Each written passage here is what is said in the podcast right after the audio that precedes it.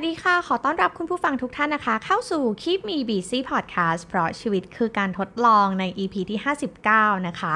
ใน EP นี้จะมาชวนคุณผู้ฟังคุยกันในเรื่องของการพัฒนาบุคลิกภาพของเราให้ดียิ่งขึ้นค่ะ เอ็มเชื่อว่าการพัฒนาบุคลิกภาพก็เป็นทักษะอย่างหนึ่ง ซึ่งมันฝึกฝนปรับปรุงแล้วก็พัฒนาให้ดีขึ้นได้ เช่นเดียวกับทักษะอื่นๆนะคะ แต่ก่อนอื่นนะคะ เราต้องเข้าใจตัวเองก่อนว่า เราอยากจะพัฒนาบุคลิกภาพในจุดไหนนะคะ จุดเด่นของบุคลิกภาพของเราคืออะไร จุดที่เราอยากจะพัฒนาต่อคืออะไร ก็เลยอยากจะชวนคุณผู้ฟังนะคะ ลองมาสำรวจ ความต้องการในการพัฒนาบุคลิกภาพของตัวเองกันก่อนเลยนะคะ ตอนนี้ก็อยากจะให้นึกว่าเฮ้ยจุดเด่นในบุคลิกภาพของเราคืออะไรนะคะ หลายคนอาจจะแบบเฮ้ยเป็นคนที่เดินแล้วดูสมาร์ทนะคะ เดินสวย ยิ้มสวยนะคะ แล้วจุดที่เราอยากจะพัฒนาต่อมีอะไรนะคะ อันนี้อยากจะให้สำรวจตัวเองกันก่อนก่อนที่เราจะไปฟังกันใน session ต่อไปนะคะ ทีนี้หลายคนก็บอกว่าโอ้ยคิดไม่ออกหรอกนะคะ ถ้าใครคิดไม่ออก ให้ลองนึกถึง feedback นะคะของคนใกล้ๆตัวเรานะคะว่าเขามี feedback ยังไงกับเราบ้าง ตัวอย่างเช่นนะคะ หลายคนอะคุณแม่บอกว่าเฮ้ยหนูเดินหลังค่อม เฮ้ยหนูนั่งหลังค่อม หนูเดินขากลางออกอย่างเงี้ยนะคะหรือว่าคุณป้าเพื่อนบ้านอะไรประมาณนี้นะคะ มีใครเคยพูดถึงเราในเรื่องของบุคลิกภาพของเราหรือเปล่า นะคะ หรือว่าบางคนอาจจะนั่งห่อไหลโดยที่ก็ไม่รู้ตัวเหมือนกันนะคะ เหล่านี้เนี่ยเป็นบุคลิกภาพภายนอกที่คนอื่นเห็น แต่บางทีตัวเราไม่เห็น บางทีตัวเราเห็นคนอื่นอาจจะไม่ได้สังเกตเห็นเหมือนกันนะคะ อันนี้ก็เลยอยากจะให้ลองสำรวจตัวเองก่อนว่าบุคลิกภาพในจุดไหนของคุณผู้ฟังนะคะ ที่อยากจะพัฒนาต่อเพื่อที่ว่าเราอะจะได้ไปพัฒนาให้มันตรงจุด ตรงใจและทำให้ดีขึ้นแบบดีๆ ไปเลยนะคะ ทีนี้เนี่ยเรามาเริ่มที่รูปร่างหรือว่าร่างกายก่อนนะคะ มันเป็นสิ่งที่คนอื่นเห็นเรานะคะเป็นแวบแรกหรือที่เขาเรียกว่า first impression นั่นเองนะคะ บุคลิกภาพเนี่ยคือมันปรากฏออกมาทางแบบรูปกาย รูปกายหยาบของเราเนี่ยนะคะ ทีนี้เนี่ยมมีจุดไหนที่เราอยากจะปรับปรุงแล้วก็พัฒนาให้ดีขึ้นบ้างนะคะ อันนี้เอมอะก็รู้สึกว่าตัวเองอะไม่ได้มีปัญหาอะไรเกี่ยวกับบุคลิกภาพ ทางกายภาพที่คนอื่นเห็นเลยนะคะ แต่จากประสบการณ์ส่วนตัวนะคะเอมคิดว่าตัวเองเนี่ยเป็นคนนั่งหลังตรงมาตลอดนะคะ นั่งหลังตรงสง่างาม ผู้ดีมาตลอดเลยนะคะ จนกระทั่งนะคะไปกายภาพบำบัด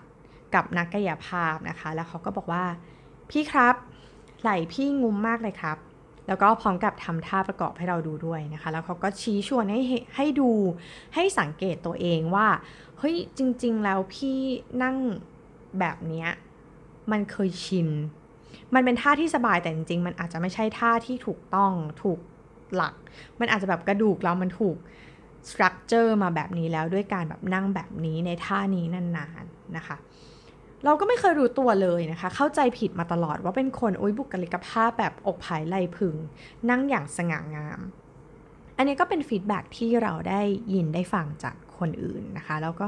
เฮ้ยจริงเหรอ พี่คิดว่าพี่ไม่ได้แบบไหลงุมขนาดนั้นนะนะคะ จนพอเขาพูดถึงเราแบบนั้นเราก็เลยเริ่มสังเกตตัวเองนะคะ อย่างทำงานแรกๆก็ยังสง่างามสวยงามอยู่นะคะ พอเริ่มยุ่งยุ่งยุ่งยุ่งปุ๊บกลับไปหอไหล นะคะ แล้วก็กลับเหมือนพอตกเย็นสักสี่ห้าโมงจะเริ่มรู้สึกว่า เฮ้ยปวดไหล่ปวดหัวปวดคอจังเลยนะคะ จริงๆ แล้วบุคลิกภาพมันก็ลิงก์กับเรื่องสุขภาพนั่นแหละค่ะ ด้วยภาวะที่มันเป็นภาวะไหล่งุ้มแบบนั้นจากการที่เรานั่งใน posture ที่ไม่ถูกต้องนะคะ นั่งพิมพ์คอมแบบเอาหน้ายื่นเข้าไปแทบจะสิงเข้าไปในหน้าจอแล้วนะคะ หรือว่าตัวเก้าอี้ที่ไม่ได้ support ในตรงคอ หลังแล้วก็ศีรษะของเราอะค่ะมันเลยทำให้เรามีภาวะนี้ แล้วก็ไม่แปลกใจเพราะว่าเราทำงานมา 10 กว่าปีแล้วนะคะ มันก็ยิ่งทำให้ตอกย้ำว่าโอ้โหมันเป็นอย่างยาวนานแล้วเราก็ไม่เคยรู้ตัวมาก่อนนะคะ ถ้าใครมีโอกาสได้ฟัง EP นี้นะคะ ก็อยากให้ไปลองสังเกตตัวเองดู หรือว่าถามจากคนรอบข้างก็ได้นะคะ บางทีเราก็ไม่เห็นตัวเองหรอกนะคะ ถ้าเราไม่ส่องกระจกหรือว่ามีกระจกสะท้อนจากฟีดแบ็กของคนอื่น อันนี้เองว่าเป็นสิ่งที่ดีนะคะ ถ้าเราฟังfeedback นะคะ หรือว่าคำติของคนอื่นแล้วก็ติแล้วเนี่ยเขาก่อให้เราด้วยนะคะ ว่าเฮ้ยชี้ทางสว่างให้ว่าเอ้ยเราควรจะปรับปรุงแก้ไขยังไงเนี่ยอันเนี้ยดีมาก ๆ เลยนะคะ ทีนี้ภาวะไหล่งุ้มเนี่ยนอกจากจะเสียบุคลิกภาพแล้วเนี่ยมันก็กระทบกับสุขภาพโดยรวม หรือว่าที่เราเรียกว่าออฟฟิศซินโดรมนั่นเองนะคะ สุขภาพคอบ่าไหล่นั้นไม่ดีแน่นอนนะคะ เพราะว่ามันงุ้มเข้าไป ซึ่งมันไม่ใช่ posture ที่ปกติร่างกายของเราเป็น มันก็ส่งผลให้เราปวดศีรษะไมเกรนนะคะ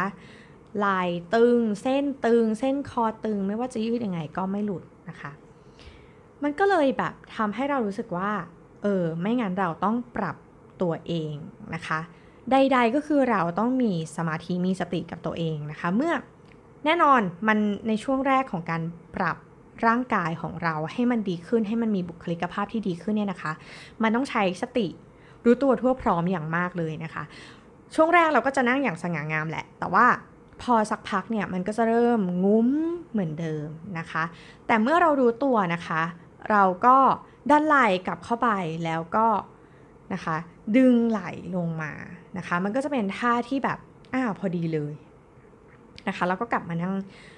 ในท่านี้ แล้วก็ถ้ามันเป็นอีกนะคะ ก็อาจจะต้องทนรำคาญตัวเองนิดนึงนะคะแล้วก็ค่อยๆปรับไปนะคะ การนั่งทำงานคือส่วนหนึ่งใครที่ขับรถนะคะ ก็อาจจะมีภาวะไหล่งุ้มได้เหมือนกันนะคะทำให้แบบเออไหล่งุ้มนะคะ หลังก็ไม่ตรง แบบนี้ก็ลองสังเกตว่าถ้าคุณไม่ได้เป็นที่โต๊ะทำงาน ไม่ได้เป็นที่โต๊ะเขียนหนังสือ คุณเป็นตอนขับรถหรือเปล่านะคะ ซึ่งหลาย ๆ อย่างเนี่ยมันจะประกอบกันจนทำให้เรากลายเป็นนิสัย แล้วมันก็เสียบุคลิกภาพของเราซึ่งสิ่งนี้นะคะพอเรารู้ที่ต้นเหตุรู้ที่สาเหตุแล้วว่าเฮ้ยจริง ๆ มันเกิดขึ้นจากการที่เรานั่งท่านี้มานานๆเนี่ย มันก็เลยทำให้เราแก้ปัญหานี้ได้ง่ายขึ้นนะคะ นั่นก็คือว่าอะมันมีวิธีการออกกำลังกายที่แก้ภาวะไหลงุ้มอันนี้เอมก็ไปเจอวิธีการที่แบบเอมคิดว่ามันเป็นท่ากายภาพที่ง่าย แล้วก็เข้าใจง่ายมากนะคะ จากเพจของนักกายภาพตัวอ้นนะคะ ไม่ใช่ตัวอ้วนนะเขาแบบเรียกให้น่ารักนะคะ ตัวอ้น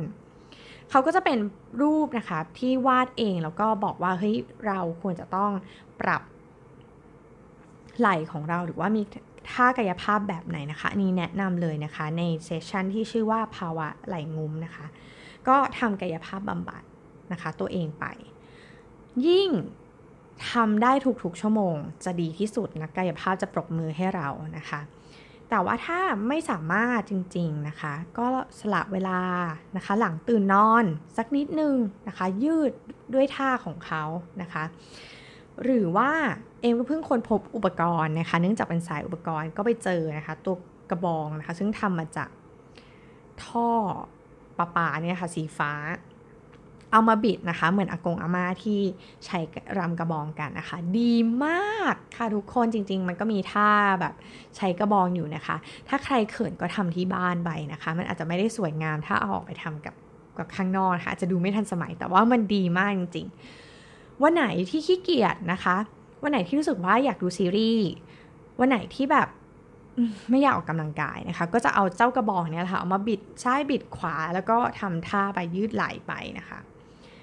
อันนี้คือดีนะคะ ถ้าแล้วก็ไม่แพงนะคะ แค่ไปซื้อท่อประปามาเท่านั้นเองนะคะ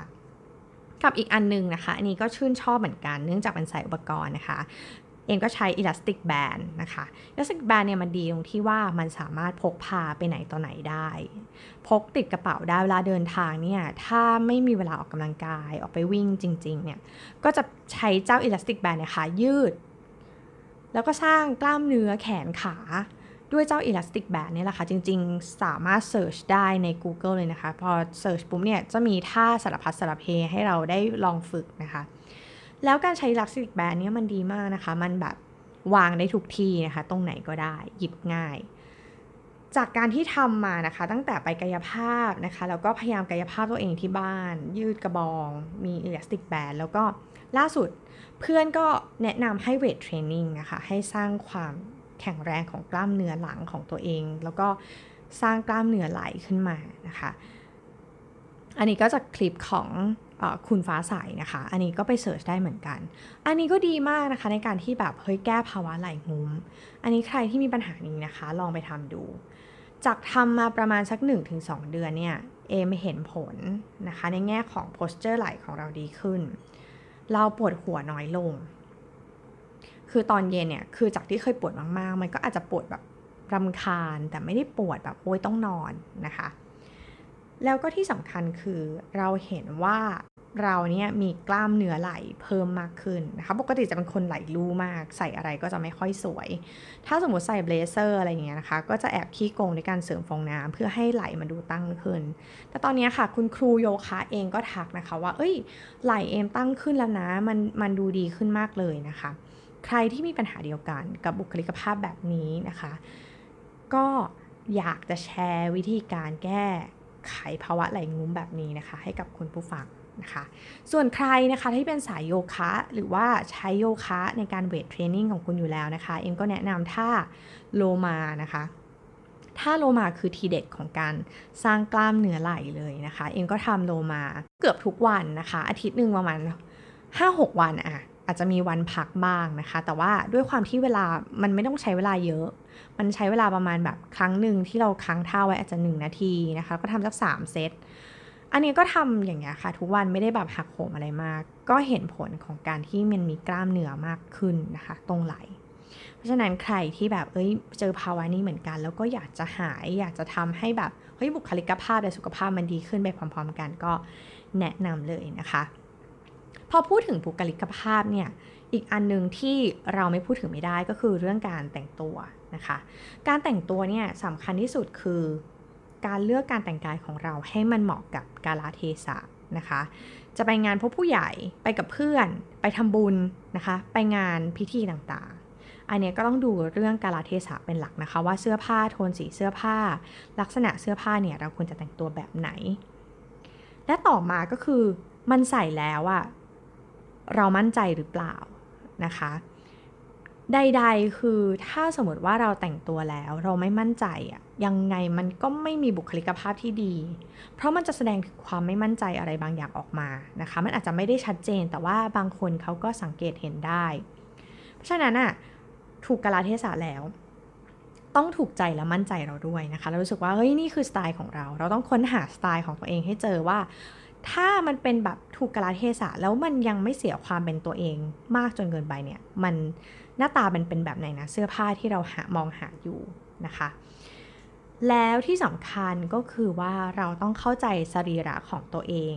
อันนี้คือสำคัญที่สุดนะคะ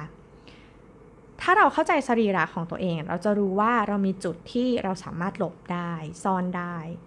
แล้วก็สามารถที่จะทำ ให้มันโดดเด่นได้ในบางสรีระของเรานะคะ หลายคนอาจจะเป็นคนหุ่นรูปแพรนะคะ ผู้ชายบางคนอาจจะเป็นหุ่นสามเหลี่ยมกับหัวนะคะ หรือว่าใครที่เป็นผู้หญิงตรงๆแบบเอนะคะ จะเป็นคนที่แบบตรงหมดเลยนะคะ เอวไม่มีสะโพกไม่มีแบบนี้นะคะ จริง ๆ เสื้อผ้าเนี่ยสามารถที่จะแก้ไขจุดบกพร่องให้เราดูมีเคอร์ฟได้นะคะ อย่างเช่นอะแชร์ประสบการณ์ส่วนตัวก็คือเป็นคนที่ไม่ค่อยมีอกมีเอวมีสะโพกนะคะ ก็จะเป็นคนตรงๆแบบหุ่นสาวเอเชียโดยทั่วไปนะคะ เราก็จะเลือกใส่เสื้อผ้านะคะ อย่างเช่นกางเกง ก็จะเป็นกางเกงเอวสูงนิดนึงนะคะ แล้วก็จะไม่สมอกนะคะ ก็จะเป็นแบบที่เป็นกางเกงจริง ๆนะคะ แล้วก็ให้มัน มีสะโพกที่ผายขึ้นนะคะ เลือกทรงที่แบบเป็นทรงตรงแต่ว่าเหมือนสร้างสร้างสะโพกให้ตัวเองด้วยกางเกงแบบนี้นะคะ แล้วก็เสื้อเนี่ยเราก็แล้วแต่เลยนะคะ ใส่ยังไงก็ไม่โป๊เพราะว่าช่วงบนก็เล็กนะคะ อันนี้มันก็จะทำให้แบบโอเคเราอาจจะบางทีเราอาจจะแบบอยากมีสัดส่วนมากขึ้น เราก็อาจจะเน้นเสื้อผ้าที่มันตัวเล็กนะคะ ให้ให้มันเห็นว่าเฮ้ยโอเคมันแบบ ดูมีนะคะ ด้วยการเสริมหรืออะไรก็ตาม แล้วก็มีเอวด้วยการสร้างที่กางเกงเอวสูงนะคะ แล้วก็ใส่ให้มันบานออกมานิดนึง มันก็จะมีสะโพกเข้ามาแล้วนะคะ อันนี้ถ้าเราเข้าใจสรีระของตัวเอง เราก็จะเลือกเสื้อผ้าที่มันเหมาะกับเรา แล้วก็สไตล์ก็เหมือนกันค่ะ สไตล์เนี่ยเราก็ต้องเลือกสไตล์ที่ชอบ ตอนนี้คือเป็นความโชคดีของพวกเรามากเลยนะคะ ที่แบบมีทั้ง Pinterest มีทั้ง YouTube ที่เขามาแนะนำแล้วก็มานำเสนอ วิธีการแต่งตัวนะคะ ด้วยแบบบางคนก็อาจจะแบบเฮ้ยด้วยเสื้อผ้าเบสิกสามารถแบบ mix and match ยังไงได้บ้างนะคะ ซึ่งเองก็มี YouTube ที่รู้สึกชอบเวลาที่โอ้ยหมดแรงบันดาลใจในการแต่งตัวเนี่ย ก็มักจะเข้าไปดู YouTube นะคะ ของอย่างเช่น คุณแตน Wear to Work Style นะคะ ซึ่งคุณแตนเนี่ยแต่งตัวดีมากนะคะ เป็นคนที่ mix and match เสื้อผ้าสวยมาก เราก็จะเลือกสไตล์ที่เราชอบ แล้วเรารู้สึกว่าเอ้ยมันเหมาะกับเรา เพราะว่าจริง ๆ แล้วเนี่ยคุณแตนกับเอมเนี่ยก็จะมีหุ่นที่ไม่เหมือนกันนะคะเอมอาจจะสูงกว่าหน่อยนะคะ แล้วก็ไม่ได้เป็นคนมีหุ่น แต่คุณแตนก็จะเป็นคนตัวเล็ก ๆนะคะ ซึ่งด้วยความที่เขาเข้าใจสรีระของตัวเองเขาแต่งมาแล้วเขาก็จะมั่นใจ แล้วก็เป็นคนที่แต่งแล้วสไตล์ที่เราชอบก็คือมินิมอลนะคะ ก็เสื้อผ้าก็จะเป็นสี basic แต่ว่า แอดอ c เซสซอรีเข้ามานะคะ ให้มันดูน่าสนใจมากขึ้น ไม่ว่าจะเป็นกระเป๋ารองเท้านะคะเอ่อตุ้มหู หรือว่าสร้อยคออะไรเงี้ยนะคะ มา mix and match กัน ซึ่งเอมอะเป็นสไตล์นี้ รู้สึกว่าเออคนนี้แหละที่เราดูแล้วรู้สึกว่าสนุกกับการแต่งตัวไปกับเขาด้วย แล้วก็เสื้อผ้านะคะ คล้ายๆกันในตู้เสื้อผ้าก็จะมีแบบสิ่งที่คล้ายกัน แล้วก็เออมีแรงบันดาลใจในการแต่งตัวต่อนะคะ อันนี้ก็ต้องลองหาสไตล์ที่คุณผู้ฟังแต่ละคนชอบ นะคะ แล้วก็ใส่แล้วรู้สึกมั่นใจนะคะ แต่ถ้าเป็นสายที่เป็นแบบฝรั่งหน่อยนะคะ เป็นยูทูบเบอร์ที่เป็นฝรั่งหน่อยเนี่ย เอมก็จะชอบ Coco Beautea นะคะ C O C O แล้วก็ B A B E A U นะคะ แล้วก็ T แบบ T ที่เป็นชานะคะ T E A นะคะ Coco Beautea คนนี้ก็แต่งตัวเป็นสไตล์แบบมินิมอลเหมือนกันนะคะ แต่ว่าเขาอาจจะมีแบบแซมแบรนด์เนมกระเป๋า เข็มขัดรองเท้าที่เป็นแบรนด์เนมหน่อย แต่ว่าเสื้อผ้าที่เขาเลือกเนี่ยมันจะค่อนข้าง timeless หน่อย แล้วก็คลาสสิกเป็นสไตล์มินิมอลที่ชอบนะคะ ถ้าใครชอบสายมินิมอลเหมือนกัน ก็ลองไปติดตาม 2 ท่านนี้ดูนะคะ อันนี้ก็เป็น inspiration ในการแต่งตัวได้เช่นเดียวกันนะคะ หรือว่าใครที่แบบโอรู้สึกว่ามันไม่ได้อยากดูใน YouTube นะคะ ใน Pinterest มีเยอะมาก แค่พิมพ์ว่า minimal style เท่านั้นเองนะคะ เยอะจริงๆ แล้วนั่นแหละค่ะ เราก็มาเลือกว่า เฮ้ย เราคิดว่าอันเนี้ยน่าจะเหมาะกับเรา น่าจะเหมาะกับสรีระเรานะคะ แล้วเสื้อผ้าเนี่ยจริง ๆ แล้วเนี่ย basic นะคะ เราอาจจะไม่ต้องลงทุนมาก หลายคนอาจจะบอกว่า โหยูทูบเบอร์หรือบล็อกเกอร์เขามีเงิน เขาแบบมีกำลังที่จะไปซื้อนะคะ เอมคิดว่าบางตัวนะ โดยเฉพาะสายมินิมอลเนี่ย จริงๆ เรามีแค่ไม่กี่สี ไม่กี่ทรง ไม่กี่สไตล์เท่านั้นเองนะคะ อย่าง blazer สีดำเนี่ยค่ะเป็นสิ่งที่ควรจะมีไว้ติดบ้านหลายคนโอ้โหถ้าเป็น blazer ดีๆ เนี้ยบๆมันก็แพงนะคะทางเลือกอีกอันหนึ่งที่เป็นเคล็ดลับเหมือนกันนะคะ เนื่องจากว่าเอมก็เป็นพิธีกรของบริษัทหลายงานนะคะ แล้วบางทีเนี่ยผู้หญิงเนี่ย เวลาที่เราใส่แต่งตัวซ้ำเนี่ยนะคะ ทุกคนจะจำได้ว่าเฮ้ย blazer ตัวนี้เคยใส่ไปแล้วในงานนั้นนะคะ หรือว่าชุดนี้เคยใส่ไปแล้วจำได้ มันก็เป็น pain ของเราที่เป็นผู้หญิงเหมือนกันที่เราโหยจะต้องซื้อเสื้อผ้าแพงๆทุกครั้ง แล้วรู้สึกว่ามันเปลืองงบประมาณของตัวเองนะคะ ก็เลยตอนนี้ก็เลยมีปณิธานก็คือว่าอยากจะใช้ blazer ในทรงที่เป็นแบบวินเทจนิดๆมินิมอลหน่อยๆนะคะ ก็เลยแบบ ชอบไปติดตาม blazer ที่เป็นเออมือสองนะคะ แล้วความพร้อมนะคะ อันนี้ใครที่แบบอยากจะตามว่าเอ้ยอยากไปดูเบลเซอร์มือสองคือมันไม่ได้ลองบางทีมันก็ไม่รู้นะคะ เออทริปของเอมก็คือว่าเอมอะจะวัดไหล่ของตัวเอง วัดอกนะคะ วัดความยาวที่เราชอบแล้วก็ดูทรงนะคะพอแบบซื้อบ่อยบ่อย เราก็จะรู้ว่าอ๋อถ้าเป็นทรงนี้เนี่ยเราใส่แล้วมันโอเคนะ เออคล้ายๆ แบบนี้หรือกระดุมติดกระดุมหรือไม่ติดกระดุมอะไรเงี้ยนะคะ มันก็จะรู้แล้วก็ราคาก็ย่อมเยาวนะคะ บางร้านเนี่ยแบบในช่วงที่เขาเซลล์เนี่ยก็ 3-400นะคะ แต่พอเรามาซักรีดดีๆ แล้วอะ่ะมันก็ดูแพง แล้วคือมือสองบางทีมันเป็นแบรนด์เนมนะคะ บางร้านเนี่ย เอาซาร่ามานะคะ เป็นมือสอง ราคาก็แบบ โอ้ยน่ารักมากนะคะ สามารถซื้อได้หลายตัวเลย อันนี้ก็เป็นทิปอันหนึ่งที่แบบเออใส่แล้วอะดูดีมันไม่จำเป็นต้องแพง แต่ที่สำคัญที่สุดนะคะ ถึงเราไม่ได้ใส่เสื้อผ้าแพงๆเรามันก็ดูแพงได้จากการที่เราแต่งตัวแล้วดูสะอาดสะอ้านเริ่มจากการซักรีดเสื้อผ้านะคะ ถ้าเราซักแล้วแบบมันไม่มันไม่มีจุดเปื้อน แล้วเราก็ให้ความสำคัญกับการรีดนะคะ ถ้ารีดแล้วเนียบเนี่ย เสื้อผ้าธรรมดาก็สามารถทำให้มันดูแพงได้นะคะ อีกอันนึงที่ต้องระวังนะคะในการแต่งกายหลายคนก็อาจจะมองข้ามไป เสื้อผ้าเนี่ยต่อให้แพงแค่ไหน แต่ถ้ามีได้เด้งออกมาจากเสื้อผ้านะคะ มันก็จะดูไม่เนียบ ขึ้นมาทันทีเลยนะคะ เองก็จะเป็นคนโรคจิตคนหนึ่งที่เวลาที่ทำงานที่ออฟฟิศแล้วเห็นใครเนี่ยเสื้อได้เด้งมานะคะ เราจะรีบกวักมือแล้วก็มามามาพี่ตัดให้นะคะหรือว่าของตัวเองเนี่ยบางทีมองไม่เห็นพอเขาเห็นเพื่อนเห็นว่าแบบอุ้ยเอาได้เด้งอะไรเงี้ยนะคะก็จะมาช่วยกันตัดออกนะคะ แล้วเสื้อผ้ามันจะดูเนียบขึ้นดูแพงขึ้น อันนี้เป็นทิปเล็กๆ น้อยๆ ที่หลายคนมองข้ามแล้วก็ตกมาตายนะคะ จำไว้นะคะว่า ถ้าเสื้อผ้าแพงแค่ไหน แต่ได้เด้งมันก็ดูแบบดูไม่เนียบ ยังดูไม่แพงพอนะคะ อีกอันหนึ่งที่เอ็มคิดว่าคนไทยส่วนใหญ่ละเลย แล้วก็มองข้ามนั่นก็คือรองเท้าและความสะอาดของรองเท้านะคะ ถ้าคุณเป็นสายรองเท้าหนังเนี่ยยังไงก็ควรจะทำต้องใส่แบบต้องขัด ต้องปัดต้องเช็ดนะคะ แล้วคุณก็จะดูดีตั้งแต่หัวจรดเท้าจริง ๆนะคะ เอมมักจะชอบดูคนที่เขาแต่งตัวดีๆ หลายคนอะไม่ได้สวยแบบสวยจัดๆนะคะ แต่ว่าพอแต่งตัวเนียบเนียบนะคะ ก็ดูดีดูสวยขึ้นมาเลยทันที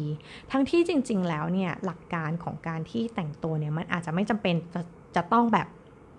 แพงทั้งตัวไม่จำเป็นนะคะ บางอันเราก็เอามา mix and match ตัวถูกตัวแพงนะคะ รวมๆไปเนี่ยมันก็ดูดีได้เหมือนกันนะคะแล้วก็ต้องดูว่าชุดนี้เราอยากจะให้ชิ้นไหนในร่างกายของเราเนี้ยมันโดดเด่นขึ้นมานะคะ อันนี้ก็เป็นทิปเหมือนกัน แล้วก็ ลองหาแรงบันดาลใจอย่างที่เอ็มบอกนะคะ ลองไปหาสไตล์ดูว่าเฮ้ยสไตล์เราชอบของคนเนี้ยอะแล้วเขาแต่งตัวแบบนี้เฮ้ยมันโอเค หรือว่าเลือกคนที่หุ่นใกล้เคียงกับเรานะคะ แล้วเขาแต่งออกมาเฮ้ยกางเกงทรงนี้เราน่าจะใส่ได้เหมือนกันบางทีเราก็ไม่เคยรู้นะคะ เราก็อาจจะได้ไปตามเขาอย่างเงี้ยนะคะไหนๆเขาก็มีแบบโหซอสต่างๆ ให้เราได้ไปดูนะคะ ว่า เอ้ยเฮ้ยเดี๋ยวนี้เขาแต่งตัวกันแบบนี้นะ แล้วก็มาปรับให้มันเหมาะกับเรานะคะ ก็จะดีมากๆเลยนะคะ อีกอันนึงที่สำคัญเหมือนกันในเรื่องการแต่งกายนะคะ หลายบริษัทเนี่ยอาจจะบอกพนักงานว่า ทุกคนเราเป็น smart casual นะคะ แต่งตัว smart casual พอพูดถึงคำว่า smart casual อยากจะให้ทุกคนเน้นไปตรงที่คำว่า smart มากกว่า casual นะคะ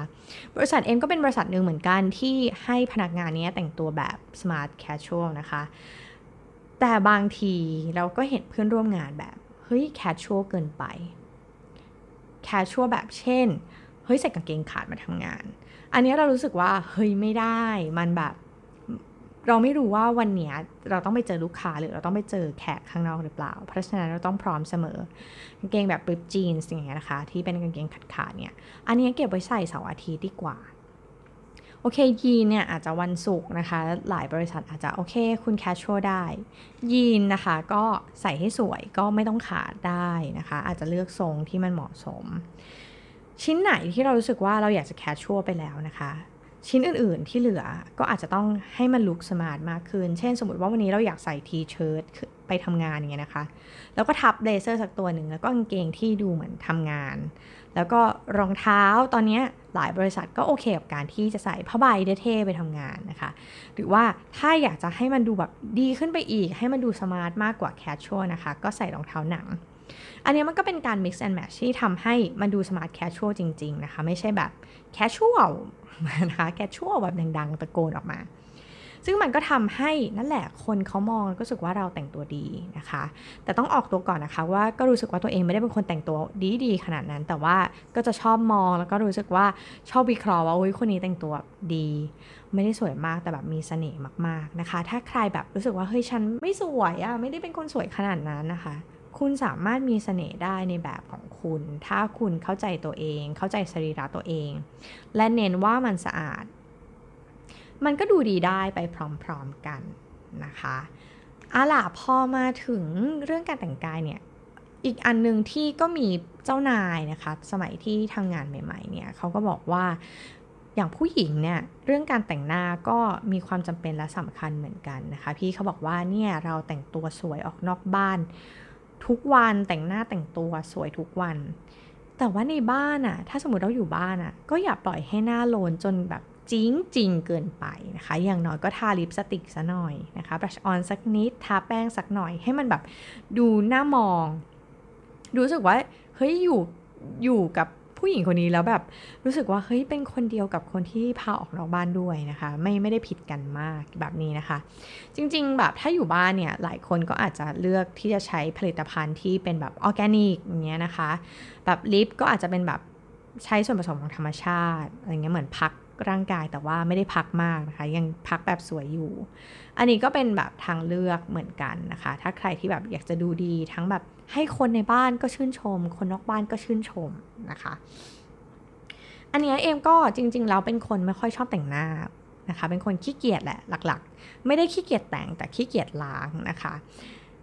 แต่วันหนึ่งเนี่ยที่เรามีความจำเป็นจะต้องเป็นพิธีกรนะคะ จะต้องออกไปพบลูกค้าเนี่ยเรารู้สึกว่าเฮ้ยการแต่งหน้าก็มันก็เสริมบุคลิกของเราได้เช่นเดียวกันนะคะ หลายคนอาจจะให้ความสำคัญกับคิ้ว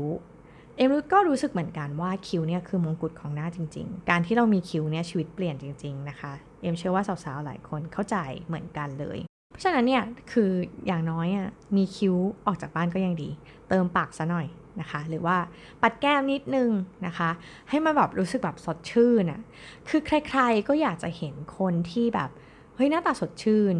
พบปะแล้วเฮ้ยหน้าตาสดใสมีความสุขเออดูแบบเออสดชื่นอย่างเงี้ยนะคะ การแต่งหน้าก็เป็นตัวช่วยละกันในวันที่แบบโหยเราโทรมสุดๆ ถ้าแต่งหน้ามันทุกอย่างมันจะโอเคขึ้นนะคะ อยู่ที่ว่าชิ้นไหนที่คุณชอบ คุณอาจจะไม่ต้องแต่งแบบโอ้โหโบกเต็มที่นะคะ เราก็แต่งในสไตล์ของเรานี่แหละ อาจจะอ่อนหน่อย แต่มันก็ยังเป็น natural ในลุคของเราอยู่นะคะ เอ็มก็ลงทุนกับการไปเรียนแต่งหน้าทำไมถึงต้องเรียนคะนะคะ ถ้าใครมีทุนทรัพย์ แนะนำลองไปเรียนดูนะคะ เพราะว่าการที่ไปเรียนอะมันคุณครูเนี่ยเขาก็จะรู้ว่า เอ้ยหน้าแบบนี้ ควรจะต้องเฉดตรงไหนนะคะ shading ตรงไหน คือการที่เราดูบล็อกเกอร์ถ้าคุณมีทักษะอยู่แล้วมันโอเค คุณสามารถ adapt ปรับเปลี่ยนอะไรให้เหมาะกับเราได้ แต่ถ้าเราไม่มีพื้นฐานเลยแบบอย่างเอมไม่มีพื้นฐานในการแต่งหน้าเลยเอมรู้สึกว่าโห การที่จะหาคนที่หน้าทรงเดียวกับเรา มันยากนะคะ ก็เลยรู้สึกว่าอาลงทุนไปเรียนแล้วก็ค่าเรียนมันก็ไม่ได้แพงมาก พอไปเรียนแล้วก็เออเริ่มรู้แล้วว่าอาการคิ้วยังไง การคิ้วเองนะคะ แต่งหน้าด้วยตาแบบนี้ตาชั้นเดียวแบบนี้ควรจะต้องแต่งแบบไหน แล้วก็สีที่มันเหมาะกับเรา นะคะ หรือว่าเออแปรงที่ต้องใช้ใช้แบบไหนอะไรเงี้ยมันก็จะค่อนข้างจะลงดีเทลนะคะ ถ้าใครชอบเนี่ยเองก็รู้สึกว่ามันก็เสริมบุคลิกภาพของตัวเองได้ดีเหมือนกัน แล้วพอแต่งบ่อยๆ มันจะเริ่มสนุกนะคะ แต่แน่นอนก็ต้องระวังในเรื่องของบัตเจตในการซื้อเครื่องสำอางด้วยเช่นเดียวกันนะคะ เพราะว่าถ้าแต่งหน้าเก่งๆ เราจะเริ่มรู้สึกว่าเฮ้ยอันนั้นก็ต้องมีอันนี้ก็ต้องมานะคะ อย่างเงี้ยก็อาจจะเปลืองได้ อันนี้ก็ต้องลองดู สุดท้ายและท้ายที่สุดถ้าพูดถึงเรื่องบุคลิกภาพ แล้วไม่พูดถึงการสื่อสารกับคนอื่นๆนะคะก็คงจะไม่ได้นะคะการพัฒนาบุคลิกภาพเนี่ยหน้าตารูปร่างมาแล้วเสื้อผ้ามาแล้วนะคะ เราก็อย่าตกมาตายกับการสื่อสาร ซึ่งเป็นคีย์แมสเซจสำคัญที่แบบเออที่เราพัฒนาบุคลิกภาพ เพราะว่าเราอยากจะสื่อสาร อยากสร้างความน่าเชื่อถือ อยากสร้างความมั่นใจให้กับคู่สนทนาของเรานะคะ อย่างเช่นลูกค้า เจ้านายเพื่อนร่วมงานแบบนี้นะคะ การสื่อสารเอ็มขอแบ่งเป็นเรื่องของฟังแล้วก็การพูดละกันนะคะ ขอเริ่มจากการฟังก่อน การฟังอย่างตั้งใจนั้นนะคะ สร้างเสน่ห์อย่างมากให้กับเรานะคะ เวลาที่มีใครพูดอะไรกับเราอะค่ะ ลองสังเกตตัวเองดูว่า เขาพูดแล้วเราฟังเขาจริง ๆ หรือเปล่า ฟังคู่สนทนาในสิ่งที่เขาพยายามจะสื่อสารพยายามจะพูดกับเราจริง ๆ หรือเปล่านะคะ ตอนที่ไปเรียนโคชชิ่งมามันจะมีคำหนึ่งก็คือ be there be present นะคะ ก็คือคุณอยู่ตรงนั้น คุณอยู่กับเขา เข้าใจเขามองตาเขา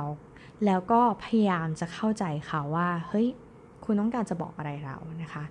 พอมันแสดงถึงความจริงใจความตั้งใจฟังจริง ๆ แล้วเนี่ย เราจะได้อะไรบางอย่าง กลับมาจากคู่สนทนาหนึ่งคือเขาจะรู้สึกว่าเฮ้ยเรารู้สึกเห็นอกเห็นใจเฮ้ยเราตั้งใจเราเข้าใจเขาจริง ๆนะคะ อันนี้ก็เป็นบุคลิกภาพที่ผ่านการสื่อสารอย่างหนึ่งซึ่งมันไม่ใช่เป็นรูปลักษณ์ภายนอก แต่มันเป็นสิ่งที่ออกมาจากใจของเรา ว่าเราอยากจะฟังคนคนนี้จริง ๆ นะคะ และ มันก็จะมีเทคนิคต่อมาก็คือที่เรียกว่า rapport building นะคะ ก็อาจจะเป็นการให้เขาพูด แล้วเราก็ใช้ภาษาเดียวกับเขา ซึ่งการ rapport ก็คือการที่แบบเราใช้ภาษาเดียวกับเขานะคะ เช่น เขาพูดอะไรมาเนี่ย เราก็พูดกลับไปด้วยภาษาในระดับเดียวกันนะคะ มันก็เลยจะทำให้คู่สนทนาของเราอะรู้สึกว่าเออ trust รู้สึกเชื่อมั่นเรา รู้สึกว่าเราเข้าใจเขาจริง ๆ เพราะว่าเราใช้ภาษาเดียวกัน ใช้จังหวะใช้โทนในการพูดเหมือนๆกัน แล้วมันก็จะ blend in กันได้ง่ายนะคะ อันนี้ก็เป็นเทคนิคที่แบบเออมันช่วยจริง ๆ แล้วรู้สึกว่าประทับใจจริง ๆ ถ้ามีคนมาตั้งใจฟังเราจริง ๆ เพราะว่าในปัจจุบันนี้มันหาคนที่จะตั้งใจเราจริง ๆ ยากมากนะคะ บางทีเราพูดไปเขาก็ถ่ายโทรศัพท์ ไม่ได้ตั้งใจจะฟังเราจริง ๆ อันนี้ก็สร้างความประทับใจให้กับคู่สนทนาได้เช่นเดียวกันนะคะ ทีนี้มาถึงการพูดนะคะ การพูดเนี่ยเอว่าหลักๆ คือดูเรื่องกาลเทศะว่าณขณะนี้เนี่ยเราพูดกับใครอยู่นะคะ เราพูดกับผู้ใหญ่ก็อาจจะต้องนอบน้อมนะคะ ถ้าเป็นผู้ใหญ่ที่เป็นคนไทยก็อาจจะต้องนอบน้อมนะคะ สุภาพ แต่ว่า เราก็สามารถที่จะเป็นการพูดสุภาพในสไตล์ของเราได้ ถ้าดูท่าทีแล้วท่านก็เป็นผู้ใหญ่ใจดีนะคะ เราอาจจะเล่นมุกเล็ก ๆ น้อย ๆ นะคะ เพื่อเป็นการเหมือน ice breaking ก่อน ที่จะคุยกัน มันก็สร้างความประทับใจให้ได้เช่นเดียวกันนะคะ ที่สำคัญที่สุดมีอยู่สองเรื่องนะคะ นั่นก็คือเรื่อง eye contact เวลาคุยเนี่ย ลองสังเกตตัวเองดูว่าเป็นคนกล้าที่จะ eye contact กับคู่สนทนาของเราหรือเปล่านะคะ ส่วนตัวเองก็จริงๆเป็นคนเขินนะคะไม่ค่อยชอบสบตาเท่าไหร่ แต่ว่าเรารู้สึกว่าการสบตาในบางทีเนี่ยนะคะ มันก็ทำให้คู่สนทนาเขารับรู้ได้ว่า เราอยู่กับเขาตรงนั้น เราสนใจแล้วก็เราพูดและพยายามแสดงความจริงใจออกไปนะคะ แล้วมันก็สร้างความเป็นมิตร การมี eye contact ก็ทำให้เหมือนเราอะเอาคนที่ฟัง ในห้องเนี่ยค่ะ อยู่กับเราไม่ให้เขาแบบวอกแวกไปในขณะที่เรากำลังขายงานอยู่นะคะ หรือกำลังจะแบบพยายามจะแบบเฮ้ยจะจะขายแล้วจะขายแล้วนะคะ ก็มี eye contact ซะหน่อยเพื่อที่ว่าเขาจะได้ engage กับเราหรือว่ามีส่วนร่วมนะคะ แล้วก็สนใจเรา ข้อที่2นะคะที่บอกว่าสำคัญที่สุดนั่นก็คือรอยยิ้มนะคะ เคยพูดใน EP หนึ่งว่ารอยยิ้มเนี่ยมันสร้างความมั่นใจ ได้จริง ๆ นะคะ เช่น เวลาที่ตื่นเต้นกำลังจะเป็นพิธีกรขึ้นเวที หรือว่าจะต้องอัดพอดแคสต์นะคะ ก็จะยิ้มให้กำลังใจตัวเองทุกครั้งก่อนที่จะอัด แล้วก็รู้สึกว่าเวลาที่เราพูดแล้วอะเราจะมั่นใจมากขึ้น แล้วรู้สึกว่ารู้สึกดีกับตัวเอง เราต้องชมตัวเองว่าเฮ้ยจริง ๆ เวลาเรายิ้มเรายิ้มสวยนะ เวลาที่เรายิ้มแล้วเรามั่นใจนะนะคะ ใครๆก็ชอบคนที่ยิ้มแย้มแจ่มใสเป็นมิตร อารมณ์ดีนะคะ มันก็รู้สึกสบายใจสบายตาที่แบบโอ้เวลาคุยด้วยแล้วมันไม่ได้เคร่งเครียดมากจนเกินไปนะคะ อันนี้ก็สร้างความประทับใจให้กับคู่สนทนา แล้วก็สร้างเสน่ห์แล้วก็มีทำให้เขารู้สึกว่าเฮ้ยเรามีบุคลิกภาพที่ดีนะ บุคลิกภาพที่เป็นมิตรอะเป็นเพื่อนได้นะคะ จริงใจอ่าไม่ใช่ตั้งหน้าตั้งตาขายของที่เธอตั้งใจจะมาขายอย่างเดียวนะคะ มันมี ปัจจัยแวดล้อมอื่น ๆ ที่ทำให้รู้สึกว่าอาดี รู้สึกดีนะคะ และอันนี้ก็เป็นทิปเล็ก ๆ น้อย ๆ นั่นก็คือว่าเวลาที่เราพูดคุยนะคะ การใส่ใจถามไถ่ในเรื่องเล็ก ๆ น้อย ๆ นะคะ ถ้าอันนี้เหมือนเรารู้จักกันระดับหนึ่งแล้วนะคะ ลูกค้าท่านนี้เราสนิทสนมคุ้นเคยกันเป็นอย่างดี หรือว่ารู้จักกันในระดับหนึ่งแล้วก็พี่เขาก็เล่าเรื่องราวต่างๆ ที่เป็นเรื่องส่วนตัวให้ฟังบ้างให้เล่าเรื่องไลฟ์สไตล์ของเขา ให้ฟังบ้างเช่น พี่เดินห้างที่นี่กินข้าวที่นี่ประจำนะคะ ชอบกินกาแฟร้านนี้ การที่เราสามารถที่จะจดจำเรื่องราวของคู่สนทนาเล็ก ๆ น้อย ๆ ได้เนี่ยเป็นเสน่ห์อย่างยิ่งเลยนะคะ แล้วก็สร้างความประทับใจแล้วก็มันเป็นเทคนิคที่ที่ใคร ได้เจอได้พบก็จะรู้สึกประทับใจนะคะ อย่างเอมมีรุ่นพี่คนหนึ่งนะคะ ที่สามารถจดจำเรื่องราวของในชีวิตของเราได้ดียิ่งกว่าตัวเราจดจำได้นะคะจำได้แม้กระทั่งปีพศที่เราเรียนปริญญาโทนะคะ หรือว่าเอ้ยเอมไปร้านนี้กับพี่แล้วเอมสั่งเมนูนี้นะคะ เป็นคนที่ความจำดีเลิศมากๆ ซึ่งอันนี้ต้องยอมรับว่าเขาเนี่ยเป็นอัจฉริยะในเรื่องของ ความจำนะคะ แต่ว่าถ้าเราไม่ได้แบบโหมีความสามารถในการจำจดจำขนาดนั้นแล้วหรือว่ามีความจำปลาทองแบบเอมนะคะ เทคนิคก็คือว่าเราสามารถที่จะจดได้นะคะ อย่างถ้าคุณเป็นเซลล์หรือว่าเป็นคนที่ต้องไปติดต่อคนข้างนอกองค์กรนะคะ ถ้าเรารู้ว่าคนนี้มีไลฟ์สไตล์แบบไหน จดจำได้ คุณพี่คนนี้ชอบดูซีรีส์ฝรั่งคนนี้ชอบดูซีรีส์เกาหลีชอบร้องเพลงนี้ นักร้องในดวงใจคือใครนะคะ อันนี้เหล่านี้คือเวลาที่พี่เขาเล่ามาเนี่ยถ้าเราจดจำได้บางทีเราจำไม่ได้ เราก็แบบอาศัยจดเอานะคะ แล้วก็ทำเป็นลิสต์ของตัวเองนะคะเองก็มีลิสต์สมัยที่เป็นเซลล์เนี่ยก็มีการจดไลฟ์สไตล์ของลูกค้าว่าลูกค้าคนนี้เขาชอบถ่ายรูปลงโซเชียลนะ คนนี้เนี่ยชอบดื่มน้ำแบบนี้ไม่ดื่มกาแฟดื่มชาอะไรเงี้ยครับจดไว้แล้วถึงเวลาค่ะ